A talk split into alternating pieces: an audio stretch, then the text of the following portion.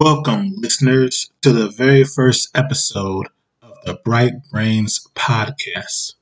I'm your host, Isaac, and today we will embark on an exciting exploration of the future with tech historian and educator Thomas Derr.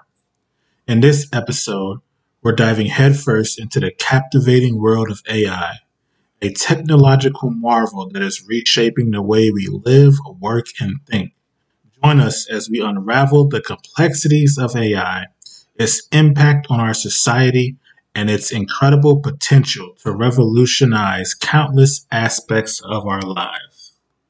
My guest is Thomas uh, Derr, and uh, basically, we're going to talk about AI. So, uh, Thomas, just uh, tell me a little bit about yourself and, uh, you know, Sure. Uh, so, well, Isaac, thank you for having me on the first episode. It's a it's an honor and a pleasure to be the first uh, for you. Hopefully, uh, it is something that will help kind of propel this thing forward for you. Um, but for me, uh, so I'm from the East Coast. I live in New Jersey, born and raised. Um, I went to school. I have my um, ma- both my bachelor's and my master's degree both in history. I'm looking to go back for a PhD next year in American Studies, focusing on like um, technology and its intersections with um, culture. Um, so my I'm a cultural and a technological historian by like trade. Uh, for work, for money, I work as a social studies teacher in a high school. Um, so I teach like you know world history, US one, US two. I teach US three, which is a dual enrollment. Um, I actually just recently got hired as a adjunct professor at a local community college, so I will be starting awesome. there this fall as well. Thank you, thank you. And um, you know, so that's kind of like my professional intellectual background. Um, my profession, uh, well, my expertise is not necessarily in AI, but because of AI becoming so like relevant lately, people have just kind of mm-hmm. maybe woken up to it. Um, and I figured I'm like, you know, I gotta kind of hop on this bus as well because AI is, you know, it's almost like any technology once it's like unleashed upon the world, it's almost like we lose grasp of how much it starts to affect us and it starts to grow yeah. out of our control. And I feel like that's where AI is starting to go, and people don't know how to assess it, how to understand it, how to use it, what it's used for, what are the positives and the negatives to it. So that's kind of what I want to talk about today. Yeah, you know what's interesting about AI is that I'm surprised about how accessible it is. You know, um, I never imagined that I would have an app like uh, Chat GPT on my phone. Mm-hmm. You know, when I think about AI, like in science fiction, I think about like Skynet, you know, this giant, massive computer, but it's literally in the palm of our hand, you mm-hmm. know? So where is AI going to take us, man? And like in the next, you know, 10 or so years? So I'll I'll give you a lot of different projections of like what people are researching AI for now and what the implications they're trying to get AI to do. Uh, but to answer your question on why it's like so accessible is because realistically, like AI being artificial intelligence, um, you got to understand like it only learns from the input that's given to it, right? So it is a self-learning module, but it can't learn if there's any nothing being put into it, right? So by uh-huh. making it free and accessible for us, um, it's essentially like we're the test subjects for creating and cultivating the brain of the AI. Oh wow. Yeah. So so we're and, guinea pigs, basically. I mean, we're definitely if you want to talk about in, in like global terms and like large terms, we're definitely like today we're products. We're no longer like producers and sellers. We are like the product of social media and technology companies. Like, think about when was the last time you paid money to download an app? Uh, it's been a while. It's been a yeah. long time, right? Yeah. I remember when I was a kid, I used to buy every app for like two, three, four dollars, and then mm. now everything's free. Everything yeah. is free because what ends up happening is all that data that you input into your the dating apps, into the social media apps, into the gaming apps, they all collect data on you and it gets saved into a file and then that data gets essentially kind of turned into a little like AI version of you and they read the algorithms of that AI version of you to kind of predict what your next actions and purchases are going to be. We call it surveillance capitalism. And this is where all these apps kind of like this is how they all work now. Um, so ChatGPT is no different because there's also a paid version of ChatGPT that you can access as well. Um, but ChatGPT is obviously, I think, a lot it's going to become on the same level, if not even outgrow the impact of like the way social media functions and like has changed our culture at least. I mean, yeah. I mean, you'd probably agree, right? You think social media and technology has changed the way we live? Yes, and most definitely, yeah. It's yeah, hard to even imagine a, a, time before Facebook and Twitter, or uh-huh. as it's called now, uh, X. X, yeah, and a lot of people are protesting that too. So, yeah, um, um it's it's really interesting. Um, the thing about that worries me the most about AI is the loss of jobs. So, mm-hmm. what? How do you see AI affecting like the workforce? So, the way I would like analyze like like so when like historian historians of like labor historians they like look at like laws about like working laws and all this kind of stuff and just essentially how labor has changed and evolved over time. Um, from looking at it from like that type of perspective, we've seen a lot of automation already, but not mm-hmm. necessarily AI. Um, and ultimately, as like a technological historian, we got to always remember that technology is a tool. It's a tool, just like a rake, just like you know a fork. It's a tool for us to use to then kind of like achieve some type of outcome, right?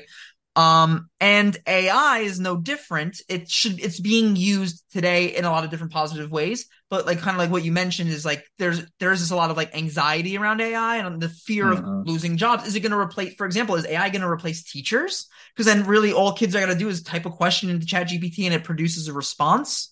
Mm-hmm. So you can kind of make that you can kind of like make that argument, but you gotta also remember Chat GPT isn't like a conscious sentient thing, whereas it it simply is just a super mega computer that can process information so incredibly fast that it just produces like a, a scripted response, right? So when you type in, I don't know, any silly question like, um, you know, why is the sky blue? It'll spit out based on hundreds, if not thousands and thousands and thousands of Google articles and mm-hmm. summarize all that information together. And like essentially it would like probably the way you would imagine it, it would make like a pie chart. So think of it, it would, one explanation would have a percentage, then like maybe a not so popular explanation would have a smaller percentage. So it would probably say like it would talk about what's in this bigger percentage. Like okay, well, sixty five percent of scientists agree that it is this. Five percent of scientists say something like this, and then it would explain things like that, like oh, there's other phenomena that also happen that we can't explain, blah blah blah. So that's how AI works. It's not like in its like perfect state yet. It's not like the Terminator where it's like the sentient uh-huh. automated thing. Not yet. Yeah, not yet. I know that's, that's, the scary part, right? Imagine Terminator yeah. walking around. Mm-hmm. Um, you know, with loss of jobs, I think it'll do two things. It might affect the job market for like we call you say unskilled labor versus skilled mm-hmm. labor. Um, but it will also produce a lot of skilled labor. Um, I, I recently was on a podcast on a it's called uh, Talk Ag to me. It's about agriculture. Um, the guy's are an extremely smart agricultural scientist, and he talks he actually was explaining to me how um, ai is being used in agriculture to actually do a lot of really good things. And um, some of what they've been working on is uh, they use ai to automate like um to track facial expressions of animals. And so you can actually try instead of implanting like um you know when you have like a farm animal or something they put like clips into their ears and they pierce them um, so one big argument that a lot of farmers and people have is like, well, you know, we shouldn't be treating these animals cruelly for, um, you know, for food and all this kind of stuff. You know, if you think back to like um, indigenous cultures in America, like um, natives, they had a very large respect for animals, right? They would never overkill, overhunt. They would use every single possible resource from the animal to honor its death, right? Um, mm-hmm. so a lot of farmers and stuff have that perspective too, where they want to treat the animals with care and happy animals means happy product, right? Mm-hmm. So, you know, that's why Wagyu beef is like so expensive, right? Cause they like treat the cows like gods, you know? Yeah. Um, so with AI technology, uh, it'll prevent any unnecessary pricking or um, pain uh, to the animals.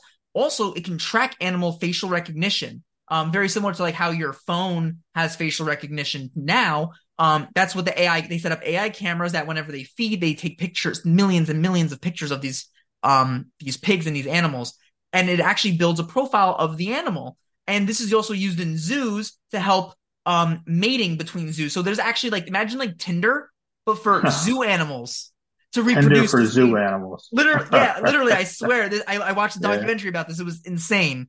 Um, and basically different zoos from around the country will put like dating pro dating profiles, quote unquote, onto these dating like softwares so that zoos can say, okay, well, we have a male endangered penguin.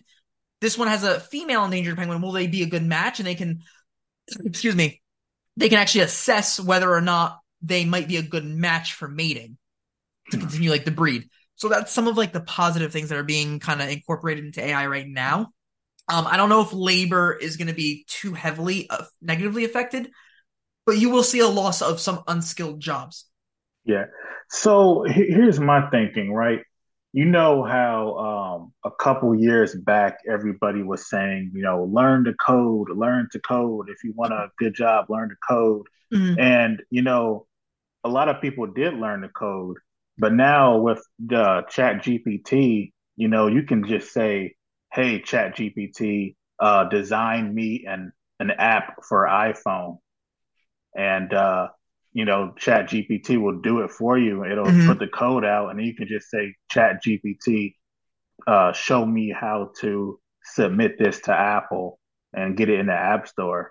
And I'm like, you know, it used to be a time when, you know, that was a real skill. People went to school for long periods of time to learn how to do that. And now Chat GPT just does it.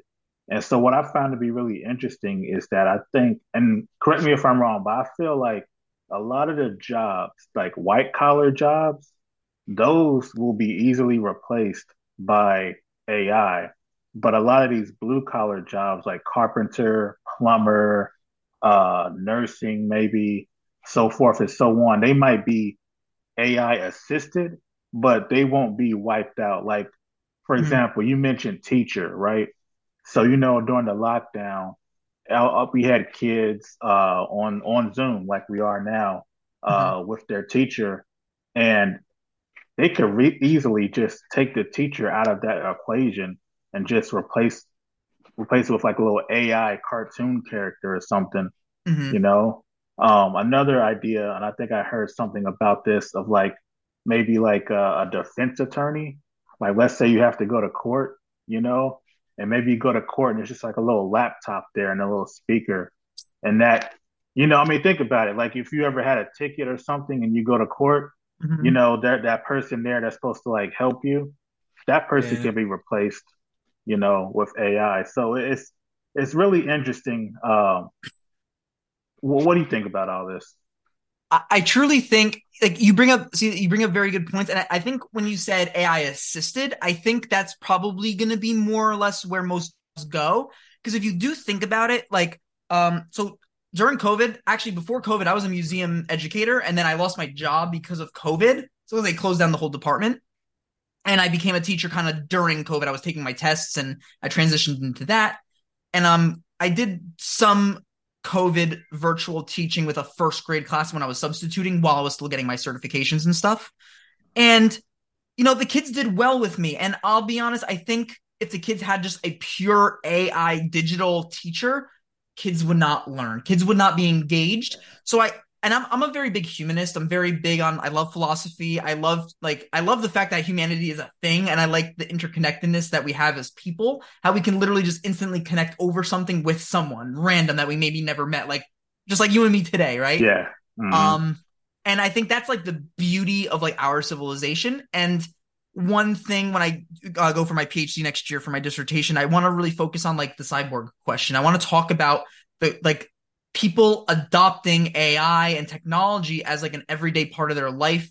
Because nowadays I see kids walking down the hallway all the time. Their phone is glued to their hand, and it's almost like we, you know, I have like my watch on my on my hand now, and it's like, you know, we are partially connected. Like we're partial cyborgs, if you want to. Mm. You know, the next the next real the the real step in the cyborgification of humanity is with the Neuralink with with um Elon Musk. Elon Musk, yeah.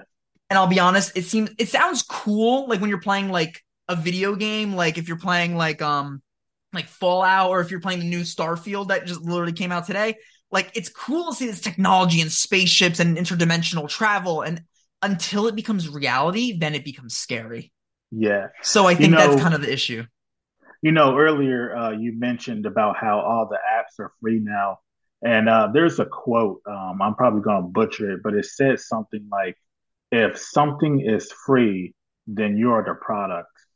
And so, what really scares me about this cyborgification is, you know, Elon Musk, I'm not really sure what to think about that guy, you know, and I don't really It's trust corporations mhm. and them having access to my brain and what I think. I mean, that's a scary thing, you know. Yep. Um, I, what I see happening is there are going to be people who are, you know, uh, what do you call it, early adapters. When that Neuralink comes out, they're going to jump right in and get hmm it and play it into their head. And there's going to be like some horror stories, you know, just like how this Tesla self-driving, you know, there's accidents and things like that. hmm And, you know, my, my thinking is this, like, is there anybody out there, like, you know, like any lawmakers or anything like that who are like saying, hey, let's put the brakes on this a bit. Let's slow down. Let's figure everything out because, you know, someone like Elon with that power of putting that stuff in people's heads, I mean, that's a type of power that I don't think we've ever seen before, you know, in human history. And uh, just the the what can go wrong, you know, like maybe maybe this is a little outlandish, but let's say somebody has uh, that chip in their head, right, and it records their memories. Could somebody hack that chip and like you know steal your memories? That's like in Cyberpunk. I don't know if you've ever played Cyberpunk. That's I've actually literally of it. the that's the story. That's literally the story. You have a, you put a Oh chip in your head because you do a heist. You put a chip in your head, and there's another person in that chip trying to take over your body. Oh wow. That's literally the game. Yeah. So you have to decide on if you want to let him take over your body or you got to try to get a way for him to get out. There's so many different endings. I haven't actually finished the hmm game. I just started playing because it went on sale. I got on the Steam summer sale. Yeah. But that game, it made me think like, I'm like, wow, this is literally like, um, like a auton, um, like a, an AI world. Like this is actually where we're headed, you know, in hmm the future. So you bring up very valid stuff. Like this is so true. Like you're and you're right to be skeptical because, like I said, technology is a tool. Technology itself is not intrinsically good or bad. It does not have a moral compass or a code that it follows. It depends who's behind the technology on how it's used. And hmm right now, I like to always suggest to people that are new to this field of, of studying technology, the history of technology and social media, I always suggest a documentary on Netflix called The Social Dilemma. It's a hmm very, very digestible film on learning about the true algorithms of social media, how we've become products under this system of surveillance capitalism, and essentially how your be- your screen time every day is being used to profit the pockets of these large corporations. Um, I was watching recently another series where a woman was talking about her her dating experience. They were talking about how AI can improve dating, and I, I'm I'm a single guy, so um, I'm on dating apps and stuff, unfortunately. Um, but with the dating apps in the future, the way they were talking about is what AI can do is um it can actually construct or even like they were actually more so talking about like the idea of the metaverse being introduced with dating um hmm because nowadays the culture of dating it's no longer you just meet someone outside and you're like hey you know would you want to go out for like food or dinner or lunch or coffee or something? And like naturally developing connections with people. Now it's just you swipe left and right left and right left and right left and right. Hmm um and that swiping mechanism was actually designed um copying slot machines. Um Oh because wow. you know gambling is a very big addiction. And you know we you you know I'm showing the camera obviously but when you guys are listening yeah, Yeah. when you when you're using a slot machine, traditionally you pull down the handle, and then what you do is you you wait, and your brain is waiting for the response. It's almost like Pavlov's dog experiment, where they Mm, would ring the bell and then have the dog salivate to to food. Very similar psychology behind it, and that's why we swipe to refresh things. So when you want to refresh your your X or Twitter feed or your Instagram feed or your Facebook feed, everything you're swiping down. hmm You So know, I could uh with what you mentioned about dating, what I could see happening is if AI, like you were saying about the animals, right, and how they set up a little profile for them, mhm. AI could maybe find uh partners for people, um, and Mhm. it'll be like your soulmate, you know, and that yeah, that it's could gonna be, try. yeah, Um, so with the metaverse, like you know, you've heard that term like tossed around a lot yeah, na- lately. So like Mark Zuckerberg, Facebook, he he changed it to Meta, and they want to create this something called a metaverse. And everyone's like, "What the hell is this metaverse?" To give you like the most basic understanding of the metaverse, have you ever played Pokemon Go? Yeah, I have. Yeah. That's literally the metaverse. They want to essentially lay. Oh, it's a, think of it as like a layover on. Mm. They want to do a technological internet virtual layover, a skin over our reality. That's the metaverse. So it's mm. not like you're sitting at home with like your Oculus on and you're just chilling in virtual land. It's incorporating virtual stuff into our real world.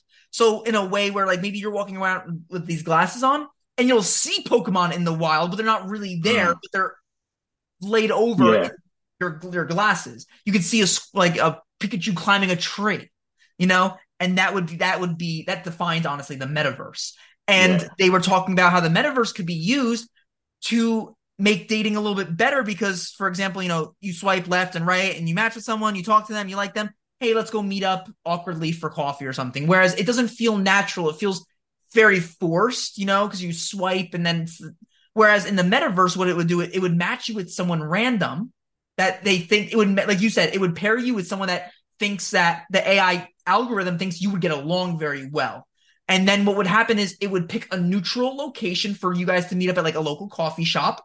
And you would actually just go in there and just meet each other for the first time. So it's not this awkward like talking and texting and technology bull, blah, blah, blah, all that stuff. And I thought that was really interesting. I'm like, you know, because I I actually have been looking. I'm like, I want to do like a blind date. I want to do like um go on like a show. I've applied to like some of the dating shows in New York City and stuff. I've gotten some mm. feedback, but I you know, one of them they were just waiting for like a I don't know. But so I think it's like cool because like I like the fact that we interact with other humans. And I feel like we're slowly losing that um with with how much people are incorporating and using technology in their lives. Yeah, and that's like know, one fear I have. Well, here's the thing about that. Like, so I get like how the metaverse could be a great place for people to meet and interact. My thing is this, right? So let's say there's a guy and a girl, they meet in the metaverse, they have a great date, uh, everything goes well, they really hit it off, but there's still one other issue, and that's what people look like in real life. Mm-hmm. You know, so they might connect in the metaverse and they have their little digital avatars and all that. Well, no, it but wouldn't be they... digital avatars. It would be in real, in like reality. So this is talking about yeah. like, yeah, I'm. I should have prefaced that a little bit better. Like I meant more so like the future of the potential of what um the metaverse and VR and AI are capable of doing. Um, this wouldn't be yeah, this wouldn't be anywhere in the near future. But I agree. I would never do something like that. I would never do like an avatar and go date someone with someone because yeah. I'll be honest. Like, listen, I I'm looks are not looks the matter. number one. They ma- yeah. I agree. Yeah, they matter. It's not my yeah. number one concern. Trust me, I'm a very intellectual person. I, I value deep, stimulating conversation, but mm-hmm. I have to be physically attracted to you as well. It just it's it just has to be a mix of all, you know? Yeah. So the metaverse, what it would do, what it would be capable of doing in the future. So, for example, like I said, the glasses I'm wearing, um, mm-hmm. if I were able to let's say the metaverse is like with uh, within them, right? So I'm actually looking around my room. I'm looking around the. I see everything for what it is, but the metaverse would lay things on top of that. So maybe like I'd have a skin for my wall over here, even though in reality there's nothing there. But let's say there's like a cool skin of a you know one of my favorite characters from a show or something on there now. I gotcha. That's like what the metaverse would be, and then it would like tell you to go to you know this place. And the reason why the AI would be smart enough to know your taste is because you would be swiping on people or you know it has built up an algorithm about like what Isaac what is Isaac Isaac likes blondes. He likes girls that have this or something like that. Yeah. Right? Uh, that's completely arbitrary. I was just making it up. No, I, I got you. He really does like blondes. But, uh, he does. well let, let me ask you this like you know the metaverse is kind of not taking off right now you know? No. it's kind of failed why do you think that is? And what do you think uh Meta has to do to, you know, sort of right that ship? It, you know, that's a good question. In turn, I don't have an exact answer. I can give you my best assumption. Mm-hmm. Um, my assumption would be that the technology just simply is not there. Yeah. Yet. Um, the capabilities of super com- they're currently working on super like they actually have super quantum computers and these yeah. computers are able to do like absolutely unreal things it is crazy so maybe uh-huh. in the uh-huh. next couple years um i forgot if it's called is it is it moore's moore's law i believe that's i'm going to be upset if it's not Is Yes. that where uh, every seven years, every it gets faster? Every two months? years. Oh, every, Every two, two years. years, Wow. the number of transistors on an integrated circuit board doubles about every two years. So every two years, we see literally a a, a square root. Ex, like so that's exponential growth. It's not just like you know times two. You're squaring the number. So um everything doubles. So it would be two and two is four. Four and four is 16. 16 and 16 is you know whatever. And then that's how they explain the growth of technology and its capabilities. So in the next two years, we may see drastic leaps in in VR and things along those Yeah. lines. I know Apple has uh, put out a headset. Uh, have you seen that Apple headset? It's like something ridiculous. Yes, Yeah. I don't know too much about it. Do you? Uh, I don't know much about it, but I know what's interesting is that, um, so you know when you like when you think about Oculus Rift, you have those big bulky uh, goggles that cover your eyes. The thing about the Apple one is on the other side, it projects your eyes. So like you know the camera is actually recording your eyes, and it has a screen on the outside, um, and so it'll project your eyes. The thing is, is I'm not really sure what the point of that is because I think you still can't really see out. You're still looking into the goggles, but I guess maybe uh, Apple feels it makes it more personable or something like that. I don't know, but I think they're like three thousand dollars or something like that. That is a pro- and that's another problem with technology is that it's not Mhm. accessible. Yeah, it's it's it's interesting. So, you know, we, we've kind of talked about the doom and gloom of like AI. Um, what do you think like is uh like say 10 years from now, what would be like the best case scenario? Like if everything works out well, like what would you like to see, you know? That's that's actually really hard to say because I'll be Mhm. quite honest with you. Lately, I'm very skeptical of technology. Mhm. Um, Same. and I'm a little bit concerned with where it's going, but not not where it's going, but who's using it. Mhm.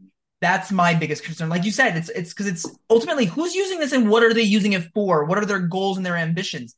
I don't want I you know, for example, since you know, since the Patriot Act after 9-11, they have um what is it? They have the ability to spy on any American whenever they want for any reason. Mhm.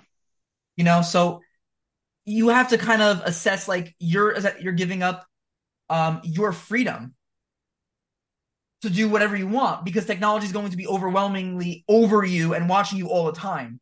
hmm Yeah, we're looking at like a potential, you know, people say surveillance state, you know, but with AI and, you know, with uh what you're talking about, this metaverse, we have Mhm. the potential to see something that like would make 1984 look like uh Sesame Street or something like that. You know, like we we it, it's gonna get bad and like, you know, a lot of times people a lot of times people talk about, you know, AI and it's always doom and gloom, but I can't I can't help it, you know.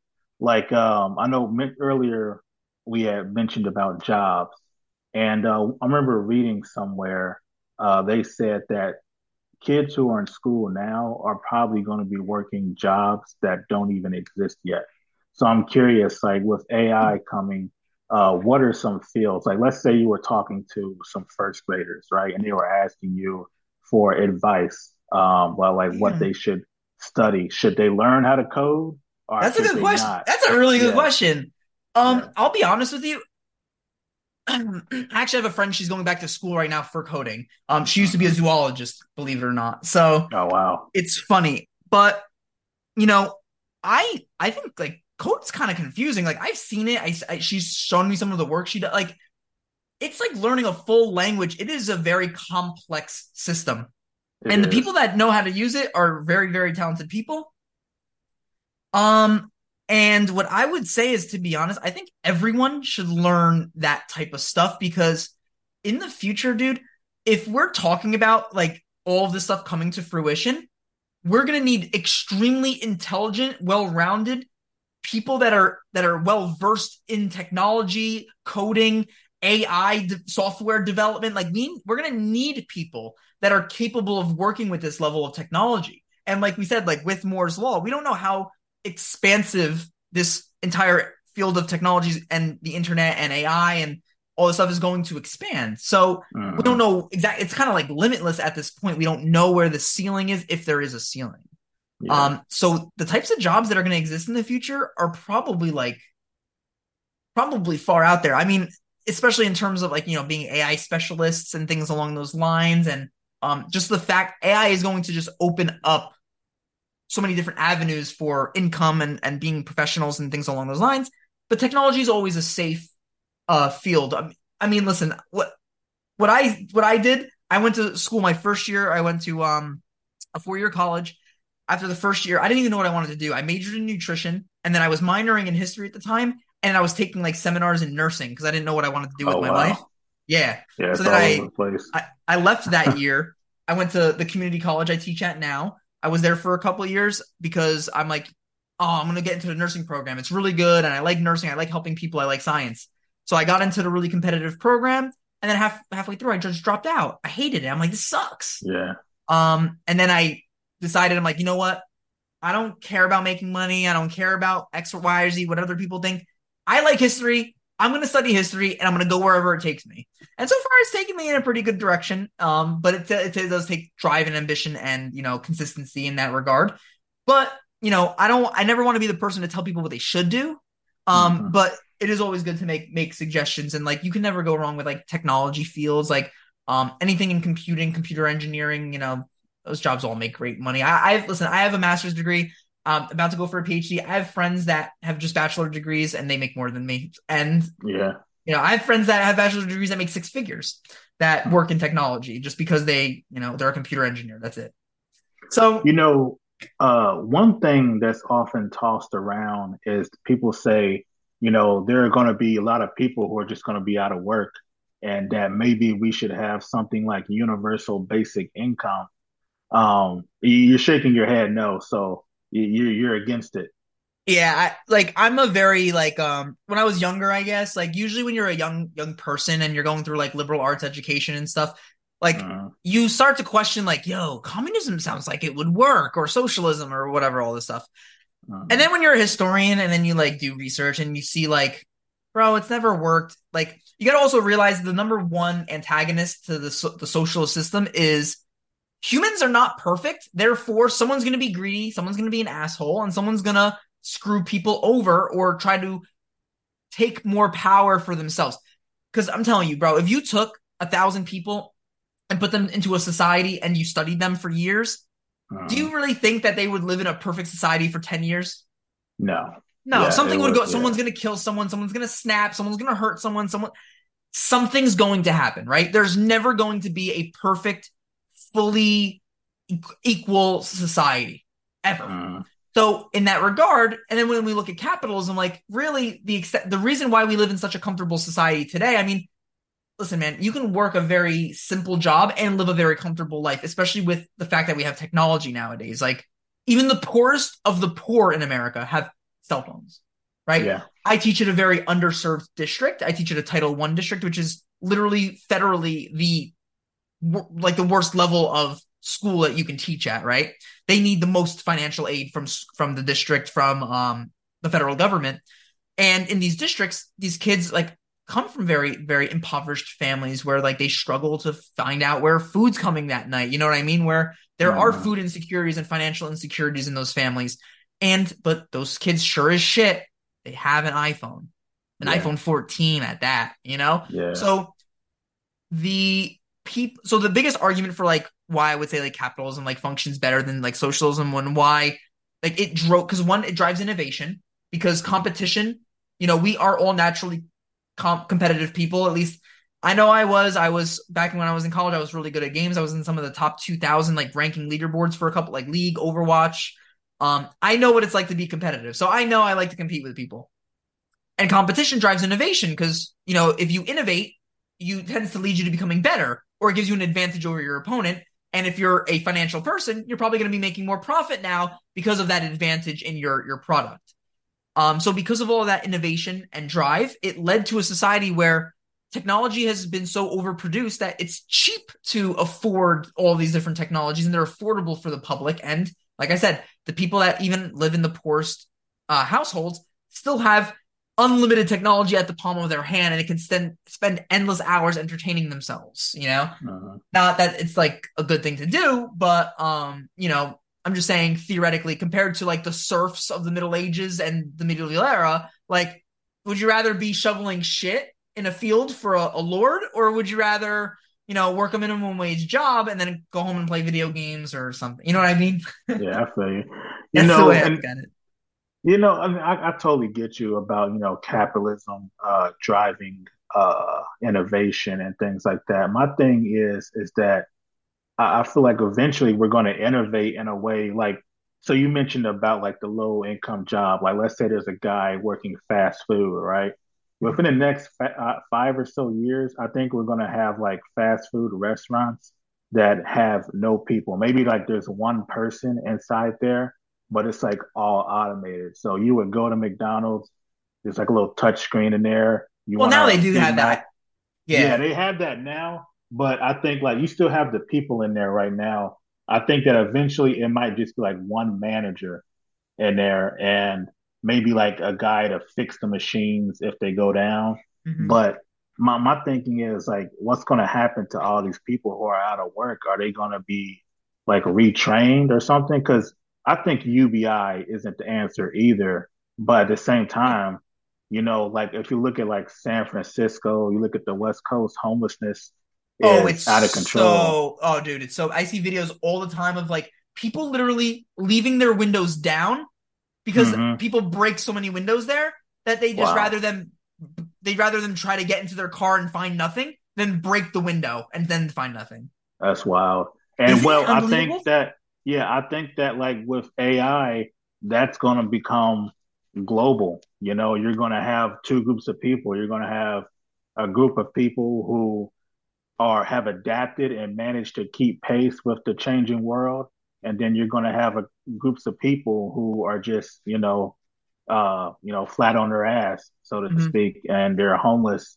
And I wonder like what's going to happen with that. You know, um, I don't, I don't know if like I would. I don't know if I'd ever see a McDonald's, like a, even a restaurant with mm-hmm. full. I don't even know if there's a level of AI, even in the foreseeable future, that would be able to cook a full meal and put it all together. I think, I think like really? human, yeah, I think humans having fine motor skills is mm. an advantage over I mean, it's there are some robots, like for example, like in um, AI and technologies being used to do surgeries, where doctors mm-hmm. from like um like Taiwan are doing surgeries on people in Norway because they're mm-hmm. a specialist and they can do it through like wearing those gloves. They can control the computers and perform surgeries from a distance and using just technology and having the the hardware be there. So there's but there's still a human element. Like I don't know, would you if you went in for a procedure and they said, you know, we've been training this AI to perform the surgery, it's not going to be a doctor. Like, how would you feel? Well, you know, it's interesting you asked that. So, uh, a couple years ago, my dad had his prostate uh, removed. Um, he had a little prostate cancer scare, and you know, we went with him to the hospital, and you know, the doctor gave him two options, just like you said. He said that the human could do it or the robot. And at first, my dad said human, but um, after the doctor explained, he said that the the robot has a higher success rate than any human, you know, and that basically Whoa. the doctor just stands in the room and just oversees the robot. Just in case there's and, an emergency or something. Yeah. And, you know, my dad had his prostate removed with the robot and uh, it went off without a hitch, you know. So my That's thing awesome. is yeah, if a robot can, you know, do surgery, then a robot can make a hamburger. So now are doctors know? irrelevant? Are surgeons irrelevant? Yeah, they they might be. You know, I think that like, yeah, that's a I good question. That, well, I think that what's going to happen is like you're going to have like experienced sort of surgeons and doctors who have uh, seniority and a lot of uh, you know experience. They're going to sort of transition to being like the sort of the overseers of the you know medical robots. They just sort of stand by.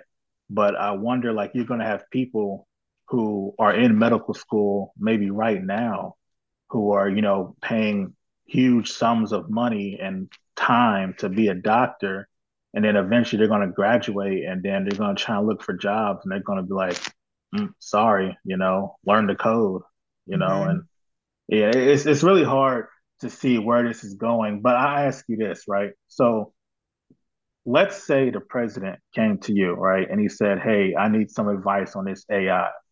Whatever you can tell me one thing to do, just one thing, and I'll do it." All right, what one thing would you tell him? Hmm, that is a hard question. Um, Uh-huh. if if Joe Biden was capable of putting together a sentence like that, first of all, I'd be very impressed. Yeah, And did you see recently Mitch McConnell? Yeah, the Mitch on with McConnell that guy? Yeah, Bro, yeah, like what the? F- I, I'm sorry to yeah. get sidetracked. It's just crazy. No, These are these no, are our politicians, but maybe maybe maybe Yeah. AI can take over our politicians. They might, you know, they might. And maybe it's maybe it would be preferable, you know. Maybe an AI won't launch a nuke, you know. Maybe an AI uh an AI won't be as crazy as Donald Trump. You know what I mean? So Yeah. maybe yeah, maybe it'll be preferable to have AI uh in control, you know? What would I what would I ask him to do with AI? I think Yeah. um Or like just like, you know, if you, you would tell him like, hey, pass this law to prevent AI from doing this I would I would probably want there to be uh one one of the big problems actually with AI um that they're trying to work on is bias in Mhm. AI um reporting. Uh this stems from a lot of different things. So as a historian, it's very Mhm. obvious that there has been significant um levels of bias in history, whitewashing in history, yeah, um neglect of people's histories and yeah. things along those lines. Racism, So yeah.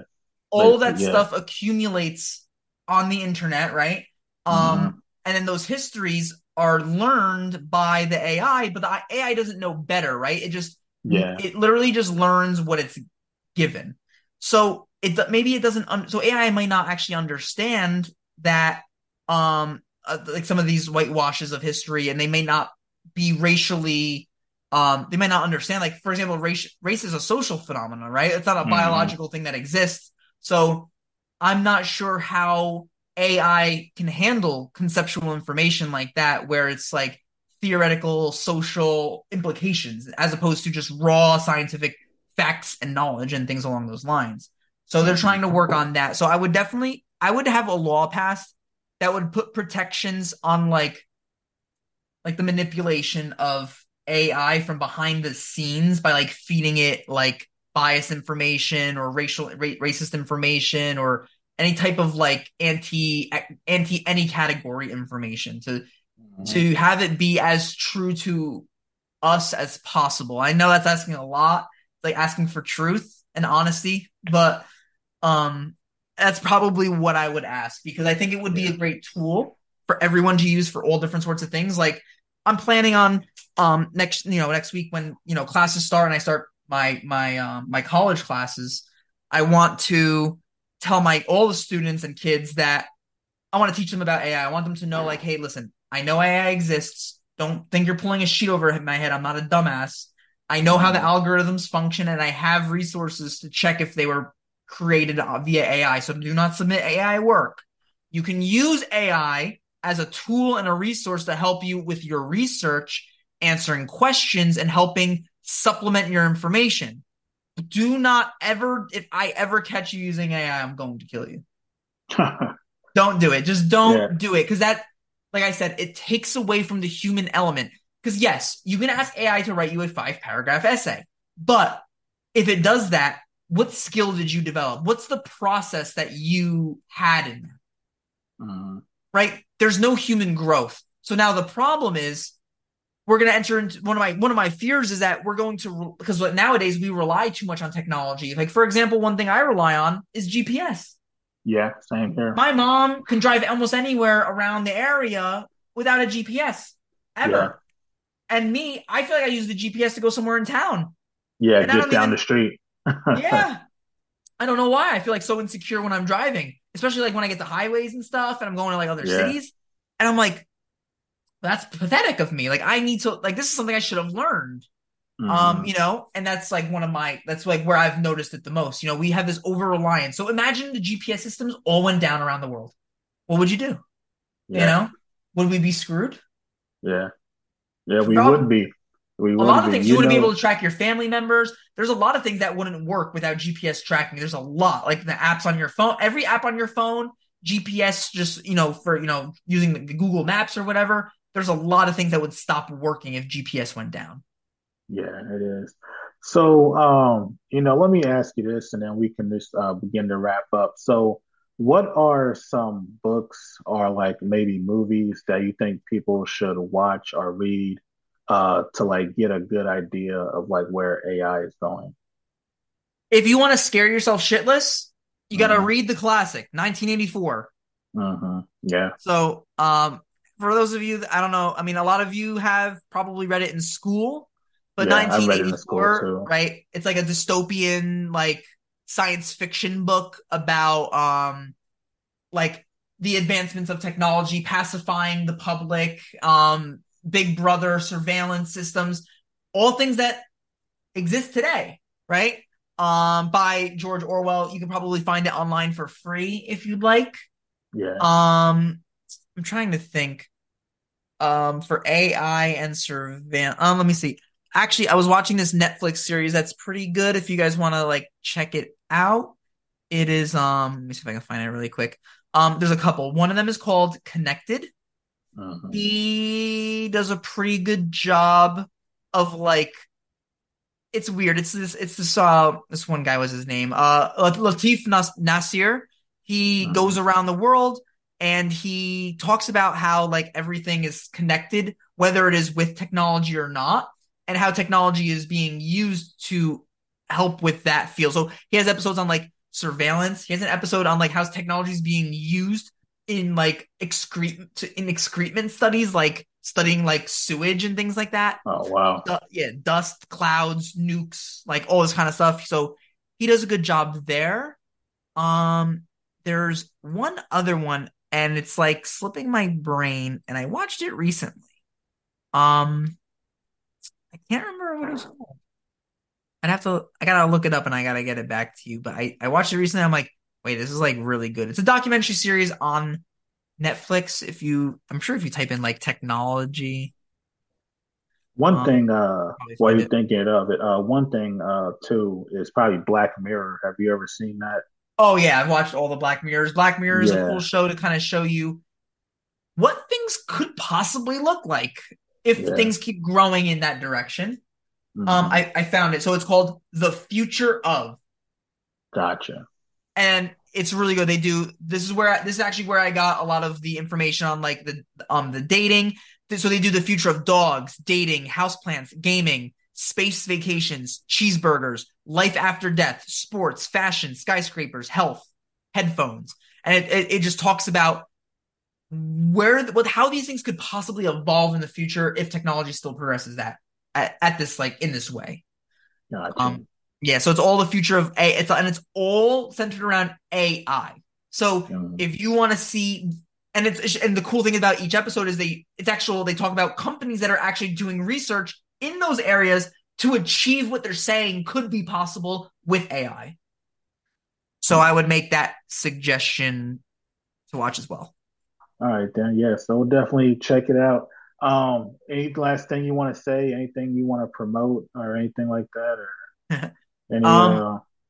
I'm going through like a very transitional stage currently of trying to figure out how I want to professionally um, display myself online. I'm not like i am sure you can tell I'm not very big into social media and like online mm. presence and stuff. But it's obviously important to have today, you know, especially for professional reasons, academic reasons. Um, I do have a podcast. It's called Get Informed. Um, mm. you can look it up on like any listen, if my like high schoolers can like Google search it and find me and find gotcha. it, I'm sure you guys can find it. It's called Get Informed. I have a couple I basically talk about like controversial topics and I talk about both sides of the argument to give people a little bit more of a holistic view so that they, they can then make their own opinion as opposed to just saying like well i'm a democrat so i have to believe this or i'm a republican so i have to believe this it's like no let's just not choose a side let's just have our own beliefs as independent free thinking people and agree yeah. to disagree with people sometimes, you know? Um so yeah, so I don't that's that's pretty much it. That's you know, you can listen to the podcast. I'll be I have a I have an Instagram that's also called the Get Informed podcast, but I'll probably that's the one I'm going to be changing. I think into more of like a like a professional one, and then it'll have like my podcast. I'm looking to do like a small vlog series, and there's other types of interesting stuff that I'm working on in, in my professional field. So you guys awesome. can check that out. All right, then, cool. Well, I'll look forward to it, and I'll definitely check out your podcast. Thank you for your time, and you have a nice day. Thanks, Isaac. Take care.